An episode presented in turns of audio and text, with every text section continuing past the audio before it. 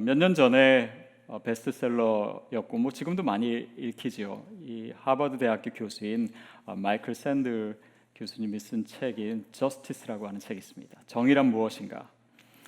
근데 거기에 보면 정의에 대한 많은 입장들을 다루고 있습니다. 뭐 공리주의에서는 어떻게 하면 더 많은 사람들이 이익을 누릴 수 있겠는가? 또 뭐 이 자유 뭐 시장주의 뭐 여기에서는 어떻게 하면 이 어, 경제에서 어, 사람들의 자율권 그런 기업마다 이 자율권을 어떻게 확보하게 할 것인가 그런 관점에서 사회를 보는 것이죠. 또 평등주의에서는 어, 사회에 소외된 사람이 없어야 된다라고 하는 어, 그 가치를 가지고 이 정의를 판단하기도 합니다. 그런데 문제는 이게 다 좋은 건데 이것이 서로 부딪힐 때가 있어요. 그러면 과연 그 상황에서 무엇이 옳은 것인지 어, 사람들은 답을 내리기가 쉽지 않습니다.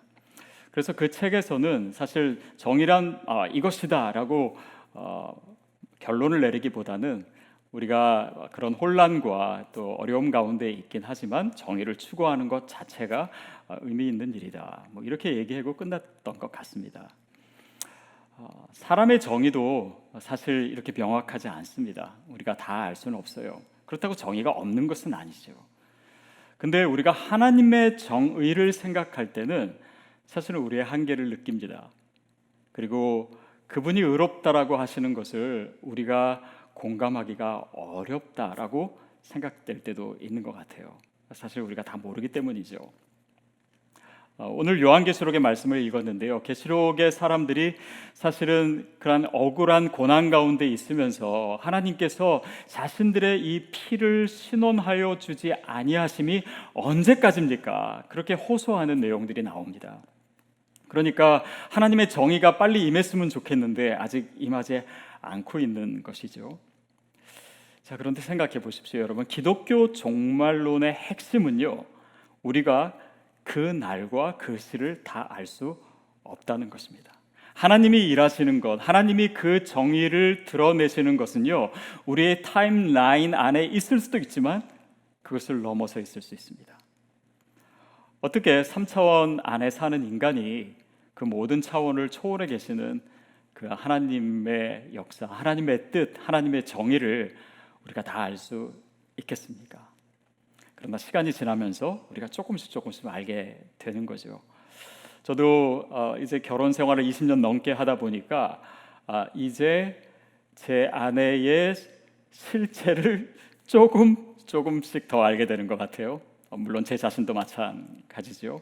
어, 우리가 다 안다라고 생각해서 결혼했었을 수 있는데 사실은 사람을 잘 모릅니다. 근데 아, 시간이 지나고 많은 경험들을 통해서 아, 이 사람에게서 귀한 모습이 무엇인지 아, 그것을 점점 더 느끼게 되고 전에 오해했던 것이 이제는 해결이 되기도 하고 이해가 되기도 하고 뭐 이렇습니다. 그러니까 결국 무언가를 안다, 특별히 우리에게 있어서 하나님의 정의를 안다라고 하는 것은요 어, 지극히 종말론적입니다. 다시 말하면 아, 우리의 시간 또 시간 속에서의 이 역사가 곧 계시가 되는 거예요. 또 이것을 주장한 신학도 있는데요.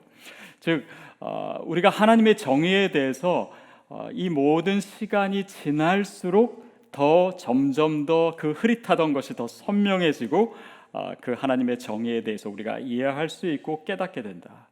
물론 그것은 종말이 되어야 더 충분히 알게 되겠죠. 아, 두 번째로는 하나님의 정의는요 흔히 많은 사람들이 생각하듯이 관념적이지 않습니다. 물론 하나님은 초월적인 하나님이세요. 그러나 그분은 우리의 삶과 현실 가운데 들어오신 하나님이십니다. 어떤 사람은 그렇게 얘기해요. Justice is nothing. 그냥 정의라고 하는 것은 아무것도 아니다. 그냥 사람들이 그냥 얘기하고 주장하는 그냥 하나의 명분이지 실제로는 이 세상에 정의는 없고 사실은 그냥 힘의 논리일 뿐이다.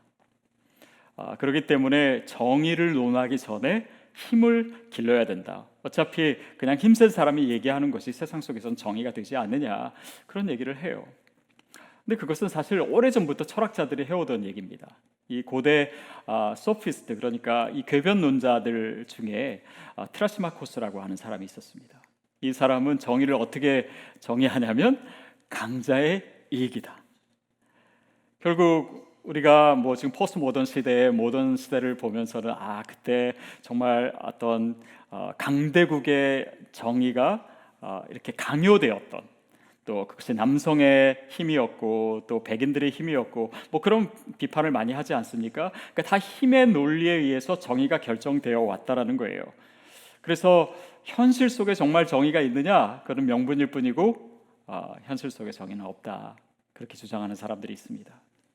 또 우리가 잘 알고 있는 철학자 중에 이 플라톤이 어, 그의 책 어, Republic 그러니까 국가라고 하는 책에서 그런 얘기를 합니다.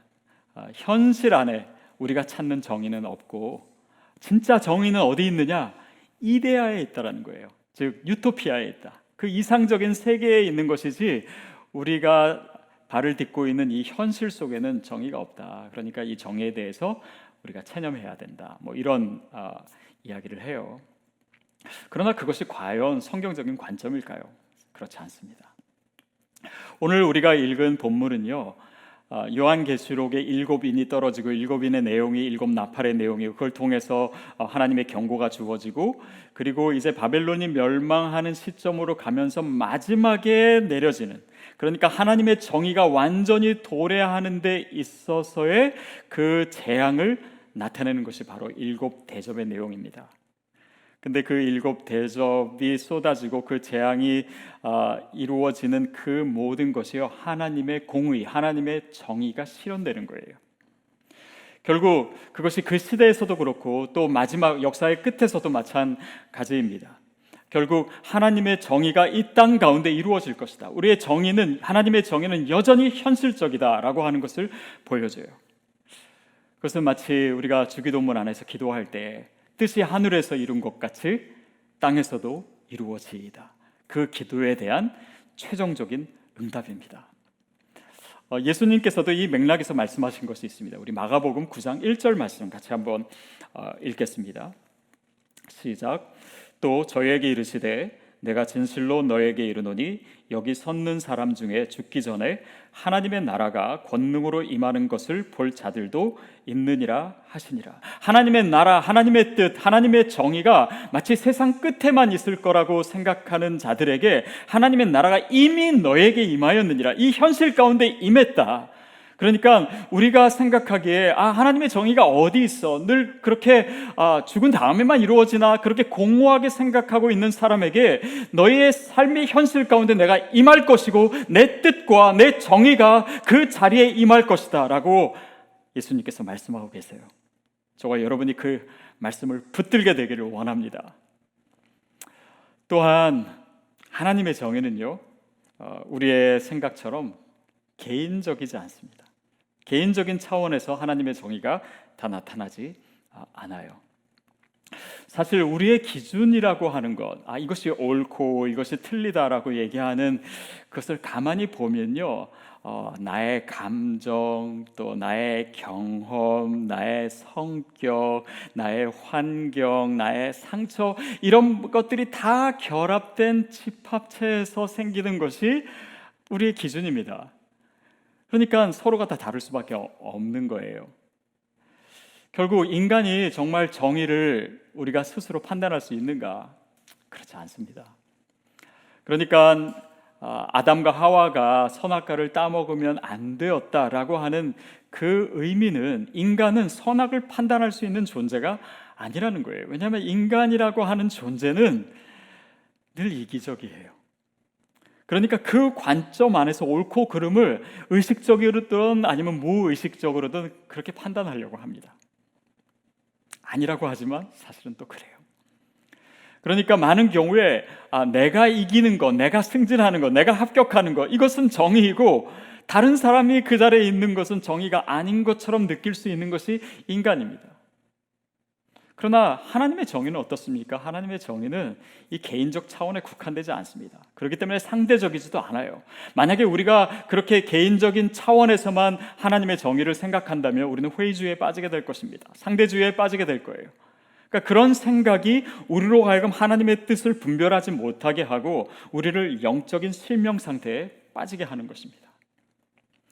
오늘 계시록의 아, 이 내용 가운데 이 재앙이 특별히 이 우상 숭배하고 짐승의 표를 받은 자에게 임했다 이렇게 나와 있습니다. 그들은 어떤 사람이냐면 그 당시로서는 이제 어, 황제 숭배를 한 사람들이죠. 그러니까 우상을 숭배하고 또 짐승의 표를 받았던 사람입니다. 어떻게 보면 하나님의 정의가 나타날 것이다. 그것을 믿지 못하고 그냥 지금의 상황에서 내 이익과 내 안전을 위해서 황제 숭배를 했던 사람들이에요. 그러니까 내 개인적인 차원이 하나님의 정의보다 더 중요하게 그들에게는 여겨졌던 것이죠. 여러분 우리의 생각과 또 우리의 판단 가운데 그런 하나님의 뜻, 하나님의 정의를 개인화시켜서 또 그런 사유화된 정의로만 생각하고 있었다면 오늘 그 생각을 우리가 아, 한번 내려놓고 아, 정말 주님께서 나에게 있어서 이루시고자 하시는 하나님의 정의는 무엇인가를 또 깊이 묵상할 수 있었으면 좋겠습니다. 어쨌든 우리의 삶의 현실을 보면 하나님의 정의가 계속해서 나타나지 않는 것 같고 지연되는 것 같고 어떻게 보면 공허하고 막연해 보이기도 하고 또 이런 여러 가지 부조리의 상황에서 내 삶에 있어서 그것을 이해하기가 어렵고 자 근데 거기서 중요한 것은요 이 상황 가운데 우리가 하나님의 뜻과 정의에 대해서 어떻게 반응하는가입니다. 그것이 우리 믿음의 사람에게 참 중요해요. 어, 여러분 이런 상황을 한번 생각해 보십시오. 뭐 지금은 뭐 셀폰이 있으니까 뭐 누가 좀 늦어도 그냥 연락해 보면 다 알긴 알지만 예전은 그렇지 않았습니다. 그냥 약속을 했는데 어, 상대가 안 나타나면 무조건 기다렸어요. 어, 뭐 예를 들어 30분, 뭐 1시간, 뭐 계속해서 기다리는데 아, 보통은 아, 이 사람이 안 오면은 좀 걱정되고 아, 혹시 무슨 일이 있나? 뭐 혹시 사고가 났나? 뭐 걱정하고 어, 그런 그런 반응인데 어떤 사람은 이렇게 느끼는 사람도 있어요. 혹시 이 사람이 나를 무시하나? 혹시 내 시간을 별로 중요하게 생각하지 않나? 어, 나와의 약속보다 다른 것을 더 중요하게 생각해서 그런 것 아닌가? 어, 이렇게 생각한다면 사실은 상황은 똑같은데 반응은 다른 거죠. 어, 결국 어, 우리에게 있는 이 하나님의 정의에 대해서 질문하고 있는 우리의 상황과 어려움이 있을 수 있습니다. 근데 거기서 중요한 것은 내가 누구냐예요. 그래야 내가 누구냐에 따라서 그 상황에 대해서 어떻게 반응하는가가 결정되기 때문입니다. 사실 오늘 본문이 어, 주목하고 있는 것이 바로 그 부분입니다. 어, 이 본문은요, 어, 일곱 대접의 내용의 나, 내용이 나오고 있어요. 근데 그 내용을 이제 최대한 간단하게 어, 전하고 있고, 어, 근데 그 가운데서 이제 그 2절에 보면은 뭐 악하고 독한 종기 이야기가 나오고 또 11절에 보면은 그 아픈 것과 또 종기 어, 여기서 쓰여진 단어가 이제 헬코스라고 하는 단어입니다. 어, 그것은 전염병이에요.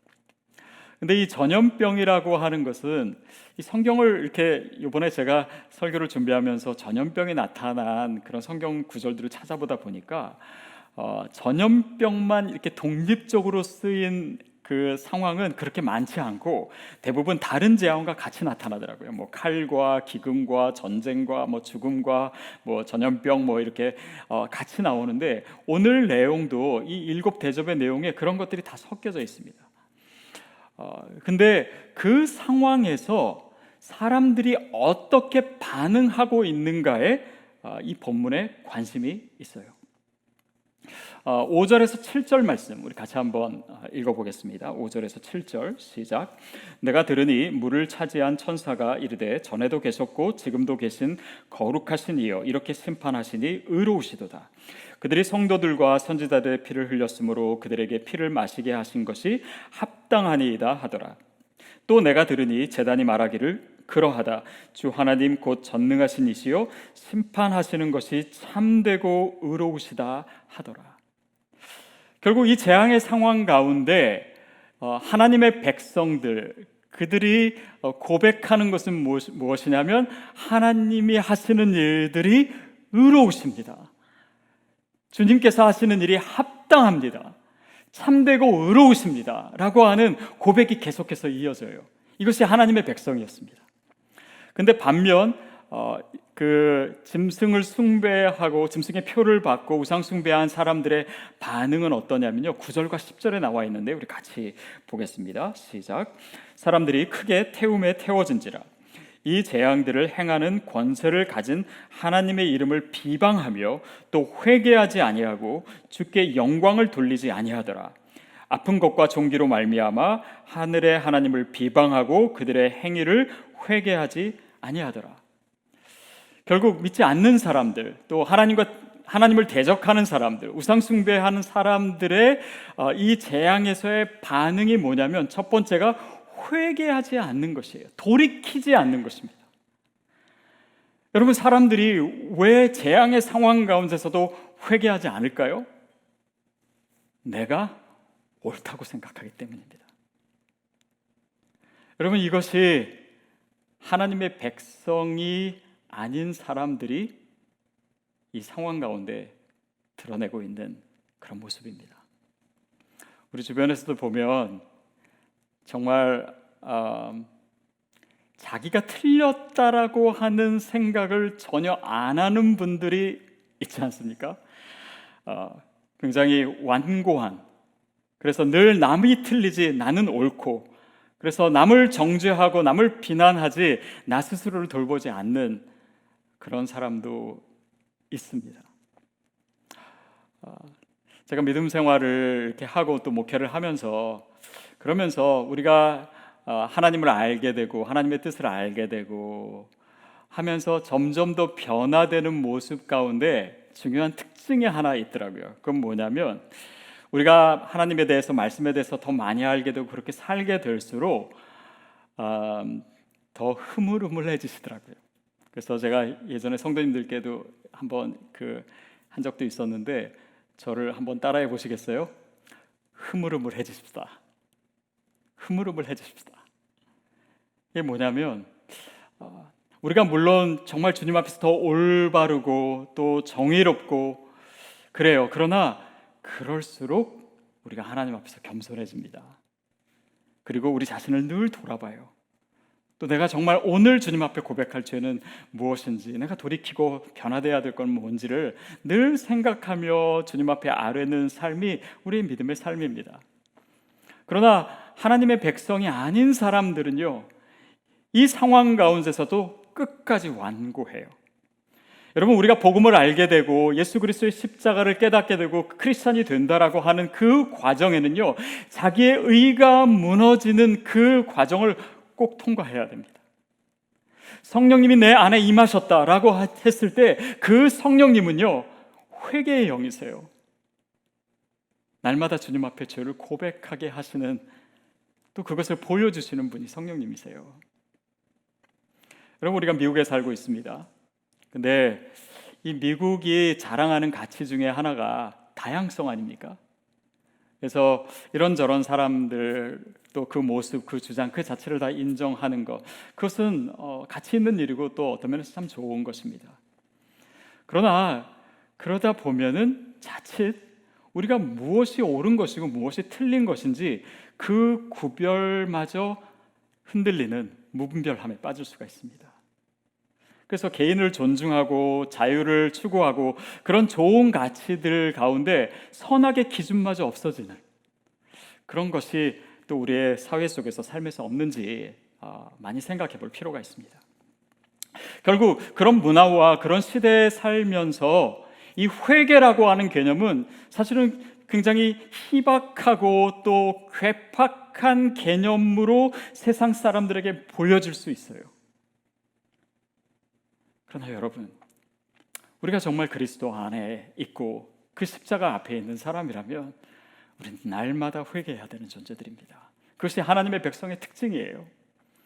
또한 반면 그렇게 자유를 추구하고 자기 주장을 하는 것은 좋은데요. 자기 주장을 한과 동시에 그것이 더욱더 확대되다 보면요. 자기 의견이 중요하고 그것이 너무 중요해서 그것 자체가 기준이 됩니다.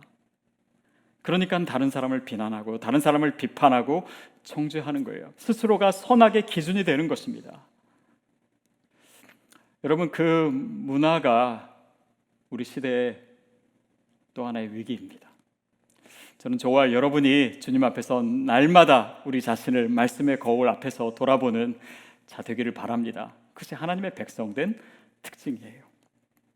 두 번째, 아, 그렇게 아, 우상 숭배하고 짐승의 표를 맞은 자의 특징이 뭐냐면 하나님을 비방합니다. 그러니까 내가 기준이 되고 내가 틀리지 않고 내가 늘 옳다라고 생각하니까 결국 그것으로 다른 사람을 정죄하기도 하지만 더 나아가서 누구까지 판단하는지 아십니까? 하나님까지 판단해요. 하나님이 틀리다고 생각합니다.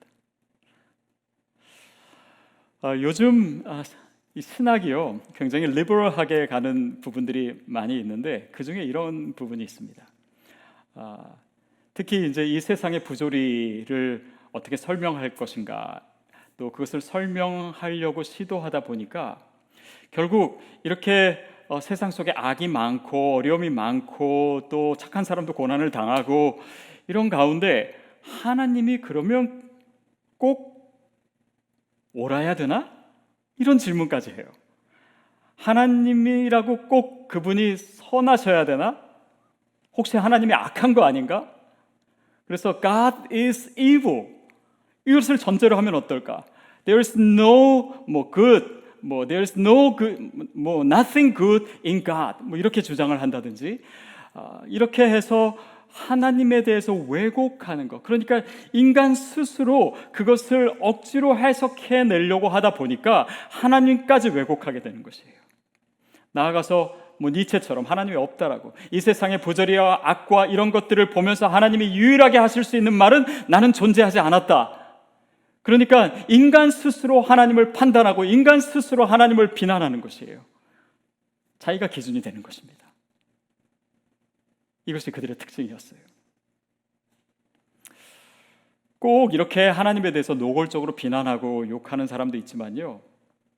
또 다른 방법으로 하나님을 비난할 수도 있습니다. 비방할 수도 있어요. 내가 생각해 보니까 하나님의 정의가 그렇게 분명하게 나타나지도 않고 또 내 기도에 하나님 응답해 주지도 않고 내가 생각하기에는 이것이 옳은데 하나님이 이렇게 하시지도 않고 그러다 보니까 아, 하나님의 뜻에 대해서 하나님의 정에 대해서 우리가 회의적이 되는 거예요. 냉소적이 되는 것입니다. 그러다가 하나님의 정의, 공의 그런 거에 대해서 체념하게 되는. 그래서 마치 하나님의 뜻이 없는 것처럼 하나님이 없는 것처럼 살아가는 사람들도 있습니다. 믿음이 있는 것 같지만 실상은 믿음이 아닌 것입니다. 물론 우리가 하나님의 뜻을 다 알 수 없기 때문에 주님을 신뢰해야 되죠. 그런데 그 신뢰는 그냥 아 하나님의 뜻이 뭐 모르겠어 없는 것 같아 그렇게 해서 체념하는 것이 아니라요. 그분의 뜻에 귀 기울이는 것입니다. 끝까지. 그리고 내가 이해할 수 없을 때라도 하나님의 정의가 무엇인지 끊임없이 주님께 묻는 내 삶의 태도를 필요로 합니다. 결국 이 신뢰라고 하는 것은요. 하나님과의 친밀한 관계 속에서 존재하는 거예요. 그래서 여러분, 혹시 우리가 그 하나님의 뜻과 정의에 대해서 냉소적인 마음이 혹시라도 있었다면 기도를 더 깊게 하셔야 됩니다. 하나님 앞에 더 가까이 나아가셔야 됩니다. 그래야 하나님의 뜻을 우리가 더 발견할 수 있고 그분을 인정할 수가 있게 돼요. 또 한 가지 어, 하나님의 백성이 아닌 자들이 가진 반응이 뭐였냐면 하나님께 영광을 돌리지 않은 것이에요. 어떻게 보면 하나님을 비방하는 것과 영광을 돌리지 않은 것이 뭐 비슷한 말이다라고 생각할 수도 있습니다. 그러나 본문은 그것을 굳이 구분하고 있어요. 그것은 어, 사실 똑같지 않습니다. 어, 비방하지 않는 것과 영광 돌린 것은 달라요. 마치 우리가 뭐 이웃을 해롭게 하지 않았다는 것이 이웃을 도운 것이 아닌 것과 마찬가지입니다. 그래서 전혀 다른 것입니다. 하나님의 백성들은 어떻게 반응합니까? 하나님이 의로우시다고, 하나님이 합당하시다고, 하나님이 그 계획과 그분의 뜻과 정의가 참되고 의로우시다라고 인정하고 주님의 이름을 높여드립니다. 주님의 방법과 주님의 시기와 또 주님께서 징계하시는 대상과 그 모든 것이 다 의로우십니다. 주님의 이름을 높여요. 그러나 그렇지 않은 사람들은 하나님께 전혀 영광 돌리지 않습니다. 여러분 생각해 보십시오. 우리가 정의를 내 개인적인 차원에서만 생각하는 한 하나님의 정의를 인정하기가 참 어려워집니다. 하나님의 계획은 굉장히 크신데 큰데 어떻게 그것을 내 인생에 다 담을 수가 있겠습니까? 하나님의 정의가 나타나는 방법과 과정이 있는데 어떻게 내, 내 인생 가운데, 내 시야 가운데 그 이야기의 서론과 본론과 결론이 한꺼번에 다 담길 수가 있습니까? 여러분, 우리 인생은요, 하나님의 큰 이야기, 하나님의 거대한 이야기에 그냥 한 귀퉁이를 차지하고 있을 수 있어요. 그 하나님의 큰 거대한 지도의 한 부분일 뿐입니다. 그냥 그 한 부분의 굴곡의 한 부분만 내 인생이 차지하고 있을 수 있고 어떻게 보면 내 삶을 통해서는 그냥 눈물로 씨앗을 뿌리는 것이 있을 뿐이고 그것이 자라고 열매를 맺는 것은 내 삶의 차원을 넘어선 것이 될 수도 있습니다. 결국 그것을 인정한다면 내가 보이는 것, 또 내가 체험하는 그것만으로가 아니라 그 하나님의 큰 그림 안에서 주님의 정의를 우리가 깨닫고 또 주님 앞에 영광을 돌릴 수 있지 않을까 싶습니다. 우리의 삶은요 그렇게 단순하지 않습니다. 내 삶이요 다른 사람과 연결돼 있기도 하고 또 나에게 안 좋은 일이 또 다른 사람에게 좋은 일이 될 수도 있고 반대의 경우도 있을 수가 있습니다. 또 나에게 있어서 어려웠던 일, 나의 후회, 나의 절망, 또 내 삶에 있어서는 정말 정의가 아닌 것처럼 여겨졌던 이런 것들이요. 하나님의 그림 안에서는 정말 아름답게 사용되고 또 많은 사람들에게 유익이 되고 그들에게 생명이 되는 경우도 많이 있습니다. 그렇다면 우리가 주님께 영광을 돌릴 수 있지 않겠습니까? 내 개인적인 삶의 차원에서는 정의가 아닐 수 있습니다. 그러나 하나님 나라의 차원에서는 그것이 정의가 될 수 있어요.